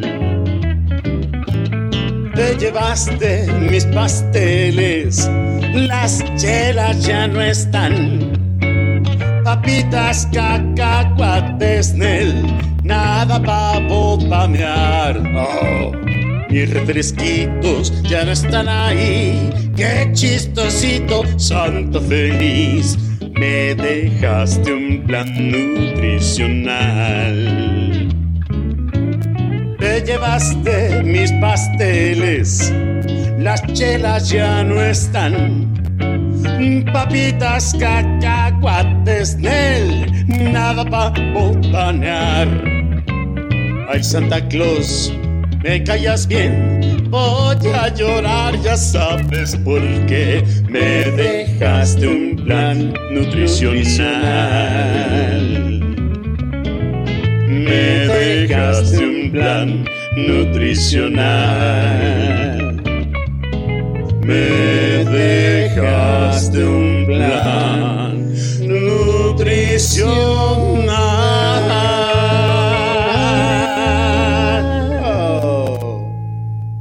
A la una, con Salvador García Soto. Dos de la tarde con 20 minutos, pues espero que el señor Pepe Navarro y el señor Pepe Canales hagan caso a su plan nutricional, porque la semana pasada que vi a don Pepe Navarro ya andaba pasadito de tamales, ¿eh? Tocallito, pues hacerle caso a ese plan nutricional y a todo lo que les trajo Santo Claus. Buena rola, buena rola en este lunes de karaoke informativo. Oiga, hablando de todo lo que tal vez a usted y a mí, pues nos parece normal en, en cuanto a lo que tenemos y a lo que disfrutamos día a día, eh, en cuanto a comidas, tal vez alguna salida, algún auto y demás. Bueno, pues hay un tema también que es importante, que es el de la energía eléctrica. Usted y yo, bueno, pues tenemos la, pues, la virtud o tenemos eh, pues, el hecho, tenemos el hecho de llegar a nuestras casas, prender un apagador o prender una televisión y tenemos acceso fácil a la electricidad. Sin embargo, hay cerca de 9 millones de mexicanos que no tienen esta facilidad. Fíjense, en, estados como Chihuahua, Chiapas, Durango, Guerrero, Veracruz y algunas partes de esta ciudad, hay personas donde la- hay casas donde la energía eléctrica no llega. Simplemente no llega porque no tienen acceso a ella. Y es por eso que viven en cierto estado de pobreza. Esto genera que algunos estudiantes incluso no puedan mantener sus clases a distancia por falta de tecnología y luz, pero también provoca que algunas personas que trabajan a distancia tampoco puedan hacerlo. En fin, Valentín Galvez, activista y fundador de Emisión MX, tiene como proyecto la construcción de reactores comunitarios y esto podría ayudar a que la gente pueda tener acceso a la energía eléctrica. Frida Valencia nos cuenta esta historia. Buenas tardes, Frida. Muy buenas tardes, te saludo con el gusto de siempre y hoy te comento que en México se calcula que existen 9 millones de personas en pobreza energética extrema. Esto quiere decir que carecen de energía en sus localidades. Esta situación ha mermado su desarrollo en bastantes ámbitos de la vida. Además, pues la pandemia fue un gran agravante para la situación que mantienen diversas localidades de Chihuahua, Chiapas, Durango, Guerrero y Veracruz, y también en la Ciudad de México, donde los estudiantes con las clases a distancia no pudieron mantener el ciclo a raíz de la falta de tecnología y luz. De acuerdo con Valentín Galvez, activista y fundador de Misión MX, lo ideal para contrarrestar el problema es construir reactores comunitarios en los que se pueda transformar la basura en energía. Con esto se reduciría la contaminación que generan los plásticos y también se contribuiría al reto de 2050 de tener un mayor número de energías limpias en todo el país. Su propuesta consta de pequeños reactores en puntos estratégicos, como los basureros, en los cuales se podrían obtener grandes cantidades de plástico de botellas o llantas para ser transformados en biodiesel a partir de la pirólisis. Su empresa em-, Emisión MX ya pudo trabajar con plantas de energía en municipios de Puebla, Oaxaca, Hidalgo y el Edomex, todos con pues grandes eh, resultados que han llevado a las comunidades en pobreza extrema a tener energía. Esto, eh, pues lo ideal es que varios municipios se unan para invertir en un reactor más allá de partidos y limitaciones geográficas, algo que podría traer energía a muy bajos costos. Hay que recordar que también trasladar la basura cuesta y cuesta bastante, además de que contamina porque los camiones que la transportan pues utilizan gasolina. Así que lo ideal es fraccionar en distintos puntos intermedios estos basureros, estas plantas, lo que contribuiría mucho más a la reducción de costos y al cuidado del ambiente. Además, el activista señaló que no hay que dejar todo al gobierno, pues se necesita una corresponsabilidad y apoyo con el medio ambiente para lograr que en 2050 se pueda tener una mayor energía limpia en el país. Hasta aquí mi reporte, regreso contigo. Gracias Frida, gracias por este reporte importante, el tema de la electricidad en nuestro país. Oiga, en otro tema, fíjese que el Instituto Mexicano del Seguro Social informa que eh, al, mes de noviembre de 2021 la recaudación acumulada de cuotas obrero patronales es de 348.724 millones de pesos. Esto significa una cifra histórica máxima de recaudación en el IMSS. Con esta cifra se alcanza, según el instituto, un superávit superior a los 7.500 millones de pesos, obteniendo ingresos superiores en 28.245 millones de pesos, más lo registrado el mismo periodo de 2020. Así que importante esta información que comparte el Instituto Mexicano del Seguro Social. Vamos con la banda española Vetusta Morla, Año Nuevo, y regresamos aquí en A la Una con Salvador García Soto.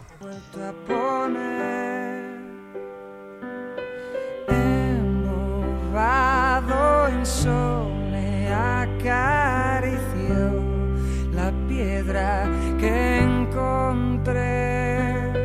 Todos duermen, pero ella con el ruido no la pudo ver. Con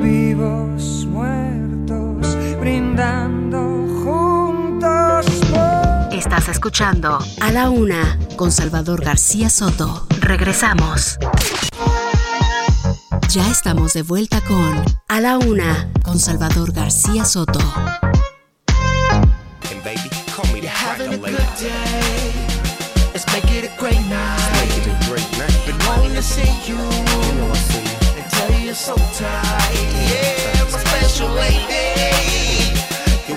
And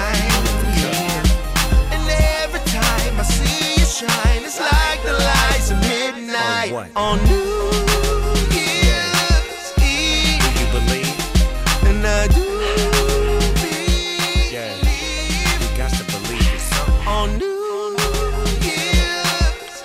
2 de la tarde con 30 minutos, 2 de la tarde con 30 minutos. Estamos escuchando a Snoop Dogg, el mismísimo Snoop Dogg, Fearing Marty James, también rapero él. Están presentando New Year's Eve, esta noche de Año Nuevo. Y es que en esta época no solamente hay música, esta música clásica para el Año Nuevo, que es toda melosa y golosa. Todas las, prácticamente todos los ritmos y todas las bandas han creado a través de sus diferentes estilos sus canciones y su música para recordar y celebrar el Año Nuevo. Y esta es también la ocasión de el mismísimo rapero norteamericano Snoop Dogg con eh, Marty James que crean New Year's Eve. Por cierto, Snoop Dogg ha desarrollado cierto amor por la cultura mexicana. Ya ha aparecido en varios, eh, en varios trabajos con bandas, por ejemplo, como la banda MS pero también con raperos mexicanos como Alemán y en fin, la última vez también se le vio con una playera de México portándole este señor que, que bueno, ama, ama la cultura mexicana. Vamos a escuchar un poquito más de este rap, New Year's Eve, noche de, de Año Nuevo, con Snoop Dogg y Marty James.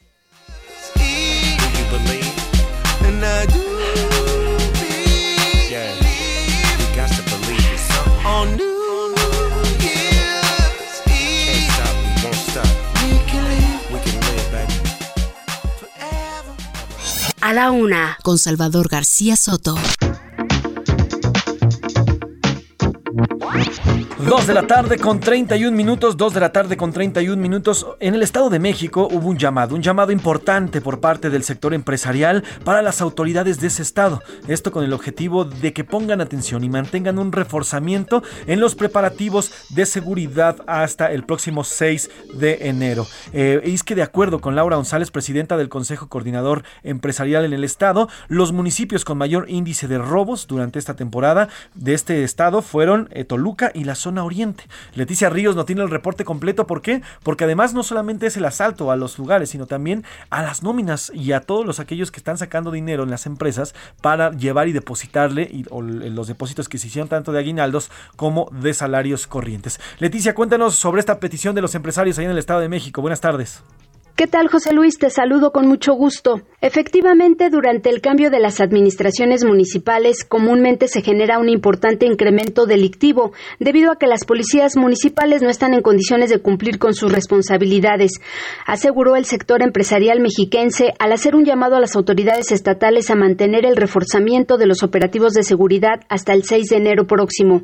Laura González, presidenta del Consejo Coordinador Empresarial del EDOMEX, señaló que los municipios con mayor índice de robos durante la temporada decembrina son los más poblados del Valle de México, Valle de Toluca y de la zona oriente, donde se tiene una mayor actividad comercial y económica. Entre esos municipios se encuentran Ecatepec, Nezahualcóyotl, Toluca, Naucalpan, Tlalnepantla, Cuautitlán, Izcalli y Tecámac. De acuerdo con estimaciones de la Cámara Nacional de Comercio del Valle de Toluca, la derrama económica estimada para las fiestas de fin de año en el Edomex superarán los 50 mil millones de pesos, cifra similar a la obtenida durante 2019 antes de la pandemia. El presidente de la Canaco, Jorge Luis Pedraza, señaló que las principales ventas se registran desde el 12 de diciembre y hasta el 6 de enero, temporada en la que los trabajadores reciben aguinaldos, bonos, cajas de ahorro y otros incentivos que facilitan el incremento en el consumo, pero también una mayor actividad delictiva. Los empresarios señalaron que resulta lamentable que la crisis financiera por la que atraviesan varios gobiernos municipales que están por salir ocasione que no se cuente con recursos suficientes para pagar los salarios de los policías ni para el suministro de gasolina, situación que impide que se cumpla puntualmente con los rondines de vigilancia. Hasta aquí mi reporte. Muchas gracias el cual te agradezco. Muy buenas tardes y estamos en contacto con cualquier información que se vaya generando por allá. Y es importante porque la seguridad en cuanto a los empresarios se ha visto disminuida. Hay un aumento, ya lo decía Leticia, un aumento de cerca del 15%, sobre todo en estas épocas navideñas, en los robos y asaltos a empresas y también a diferentes restaurantes y microempresas. Sobre todo a los aquellos que tienen un constante flujo de dinero. Entonces es ese llamado que se hace en el Estado de México, pero no solamente en esta entidad, también en varios estados de la República Mexicana. Vamos a otro tema. A la una, con Salvador García Soto. No me molestes, ando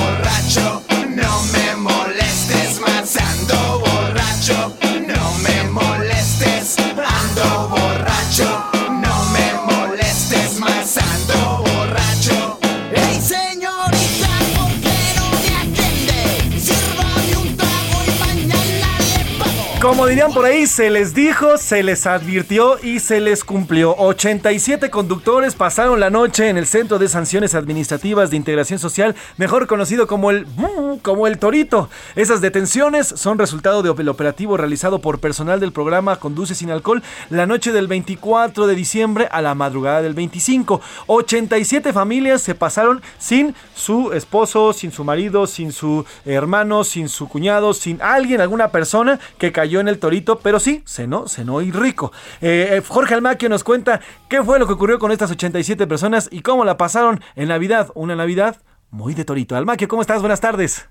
Gracias, José Luis, amigos de A la Una. Así es, hasta la jornada del 26 de diciembre, en el programa Conduce sin alcohol, operativo de Sembrino, 1.336 conductores superaron el límite permitido de alcohol en la sangre. La jefa de gobierno, Claudia Sheinbaum, indicó que en la jornada del 26 de diciembre, 62 personas se fueron al Centro de Sanciones Administrativas y de Integración Social, conocido como el Torito. Y por otro lado, en el programa Conduce sin alcohol fueron 15.930 pruebas, eh, 336 pruebas de alcoholímetro y 68 conductores superaron el límite permitido y pues como ustedes saben pues se van al Torito. Desde que inició el programa de alcoholímetro navideño, los elementos de la Secretaría de Seguridad Ciudadana han realizado 252.854 pruebas AlcoStop, esto es, ambiente interior del vehículo, y 6.820 pruebas de alcoholemia, en los que 1.323 vehículos han sido llevados a un depósito vehicular. El operativo de Sembrino, que en esta ocasión durará 40 días, se implementó con el objetivo de prevenir accidentes de tránsito relacionados con el consumo de alcohol en las fiestas decembrinas. En el operativo que se lleva a cabo todos los días participan un total de 805 policías con 143 patrullas distribuidos en lugares específicos de la Ciudad de México. José Luis amigos, el reporte que les tengo. Gracias Almaquio, gracias por el reporte importante. Recuerde, si usted va a tomar, no maneje. Ya es una necedad seguir queriendo subirse al auto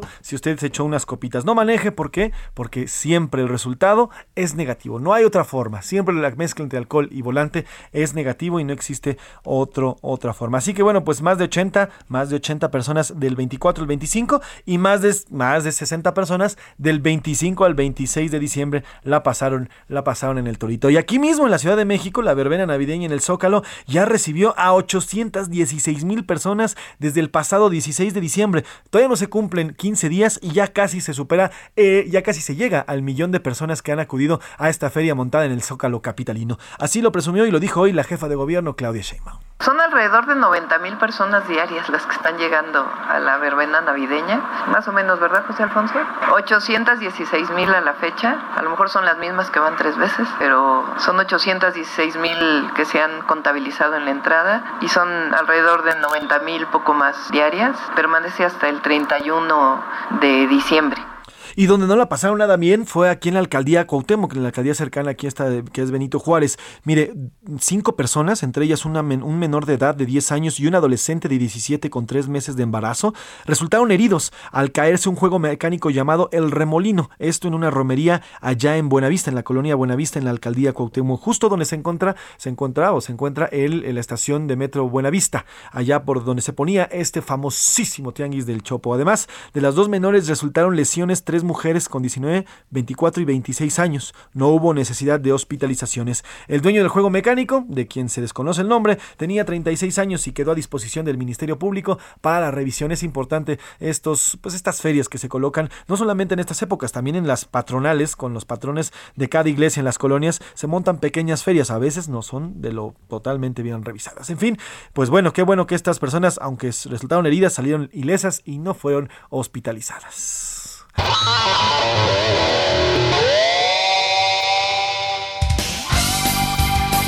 Y ya escuchó, ya está aquí las guitarras del señor Oscar Mota. Querido Oscar, ¿cómo estás? Buenas tardes. Cuéntanos la información. Mi querido Mafren José Luis Sánchez Macías, ¿cómo estás? Te mando un gran abrazo y por supuesto a los amigos de a la una, hoy un gran día para ganar 27 de diciembre, última semanita ya de este 2021, así que hay que empezarla como los tacos, ¿eh? Con todo, bueno, menos que sean de pastor, porque eso sí no tendrán que llevar piña. Pero bueno, ese es otro detalle, tenemos que hablar de lo que pasó el fin de semana en la NFL, semana 16, ya solamente nos queda una, como la canción de los perritos, ya solamente me queda una de temporada regular y se encamina a unos playoffs muy interesantes porque se definieron ya cinco lugares en la conferencia nacional, pero solamente uno en la conferencia americana. Esto significa que todavía varios equipos tienen amplias probabilidades de poder calificar. Primero, el sábado, los Packers que continúan como el número uno de la conferencia nacional, vencen 24 a 22 a los Browns, un partido que se les estaba por ahí,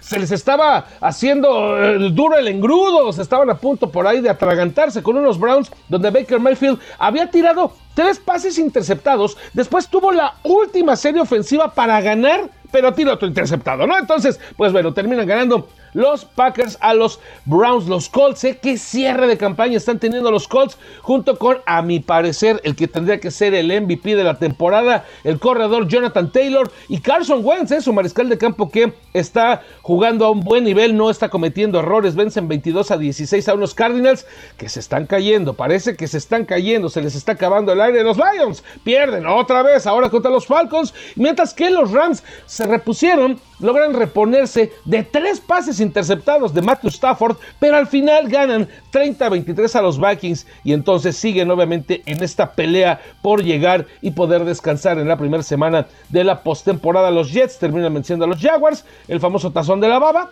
y de ahí nos vamos al Eagles que vencen a los Giants y con eso también las Águilas de Filadelfia pueden todavía aspirar a un boleto como comodín. En uno de los partidos de la semana, ¿eh? los Bills. Los Bills terminan pegando 33-21 a los Patriots. Y con esto, los Bills de Buffalo llegan a 9 ganados, 6 perdidos. Mismo récord ahora de los Patriotas. 9 ganados y 6 perdidos. Ambos están peleando por ganar y ser campeones de la división este de la conferencia americana. Va a ser un cierre de fotografía la próxima semana. Los Bengals, miren, Joe Burrow se puso a tirar pases hasta con los ojos cerrados, casi casi como a la Michael Jordan, hacia atrás, por abajo, sentado, como quiera. Joe Burrow lanzó 525 yardas y con esto se convirtió en el cuarto mariscal de campo en toda la historia de la NFL que logra esta cantidad, bueno, más de 500 yardas en un solo juego. Los primeros son Norm Van Brocklin, que lo hizo en 1951, donde tiró 555 yardas.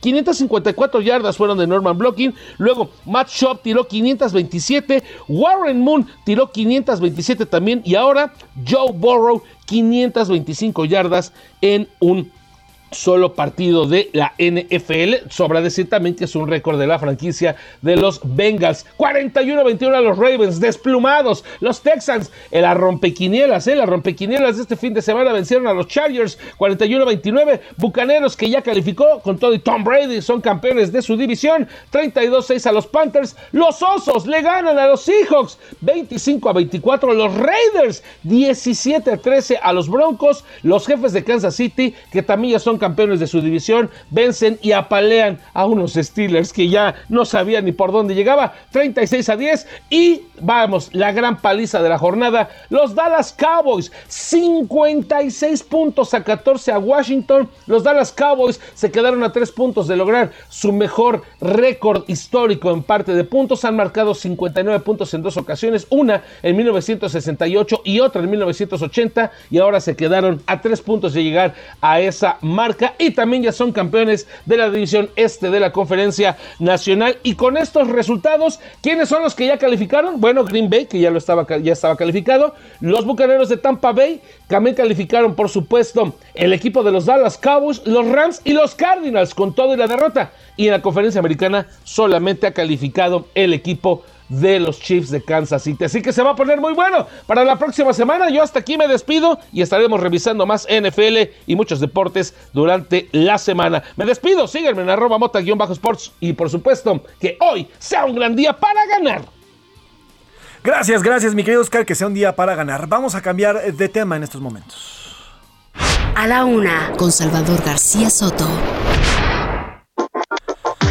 Oiga, hay una historia, una historia que nos ha estremecido y que eh, es importante contar. El pasado jueves 23 de diciembre, allá en el departamento de Tolima, en el centro noreste de Colombia, ocurrió un accidente vehicular en el que fallecieron cuatro personas. Entre las cuatro personas fallecidas se encontraba un joven mexicano de 26 años llamado Diego, Diego Antonio Escobar Armenta. Él es originario de Chilpancingo, Guerrero. Se dirigía al aeropuerto de Bogotá para viajar de regreso a nuestro país. Él estudiaba la maestría y, e iba en un autobús de pasajeros que quedó destrozado en la parte delantera tras chocar con un tráiler de carga en esta, este departamento colombiano que le digo de Tolima.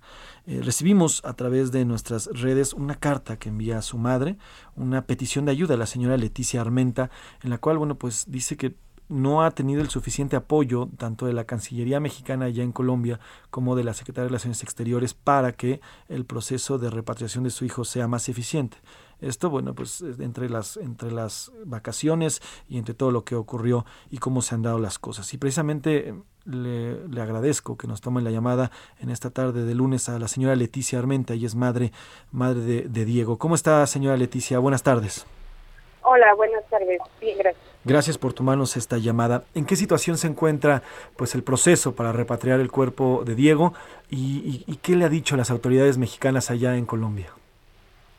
Eh, bueno, el día viernes yo llegué aquí junto con mi hermano a, a, a Bogotá. Bueno, ahorita estamos en Girardot, en el departamento de Dinamarca y pues bueno, estamos, no he podido ver desafortunadamente a mi hijo y bueno, me acaban de decir en este momento que no va a ser posible que yo lo pueda ver dentro de la morgue.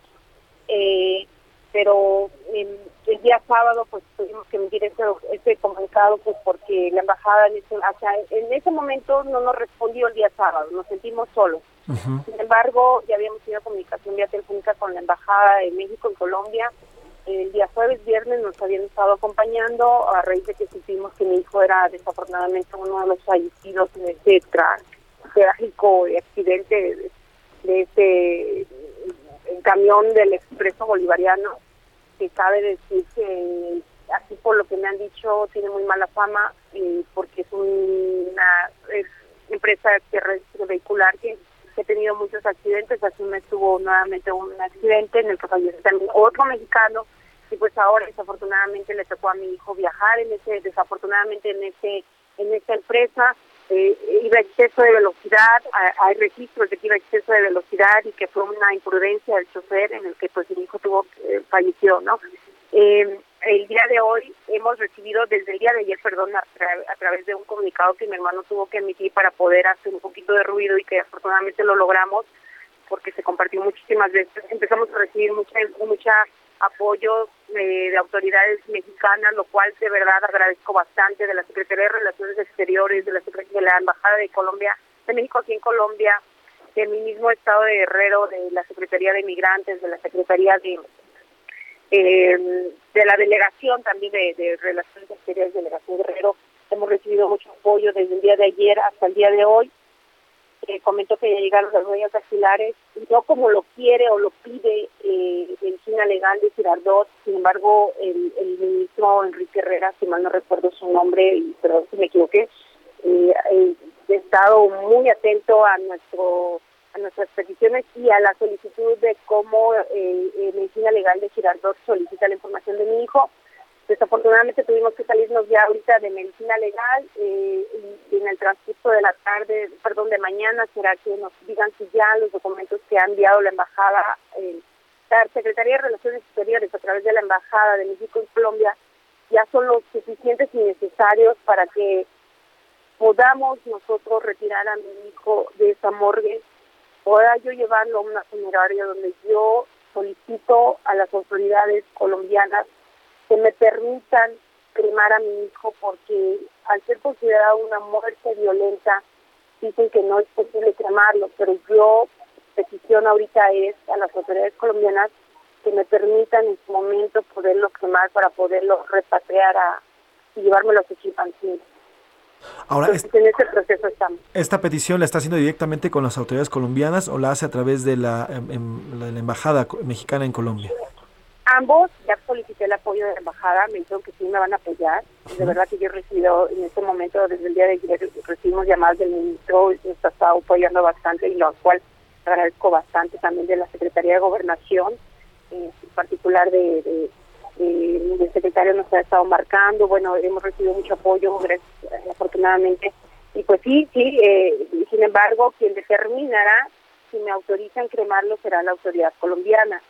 De hecho, en este momento me estoy trasladando a la fiscalía, donde eh, pues veré qué es lo que hay que hacer, qué solicitud habrá que hacer yo en lo personal como mamá y así la embajada a su vez hará lo mismo para poder solicitar esta eh, autorización de poderlo cremar y viajar con sus cenizas. Bueno, entonces eh, los del 25, el 26 se sintieron solos, no tuvieron respuesta, pero ya ya hay un trabajo arduo de, de parte de la representación sí. mexicana ah, y están siendo apoyados. Así es, así es, lo agradezco bastante. Ahora, Leticia, ¿cómo era Diego? Cuéntenos de Diego Antonio, ¿cómo era él? ¿Qué es lo que buscaba? ¿Qué hacía en Colombia? ¿Cuál era su objetivo como joven? Híjole, yo qué te puedo decir, pero mira, lo, eh, mi hijo estaba estudiando su eh, tercer semestre, estaba concluyendo el tercer semestre de su maestría de Relaciones Internacionales. Él era un pasólogo, integrante de la Cátedra de la Paz de la Universidad Autónoma de Guerrero. Él eh, estaba a punto de prácticamente de concluir la maestría casi con mención honorífica, era casi un hecho de que así iba a ser.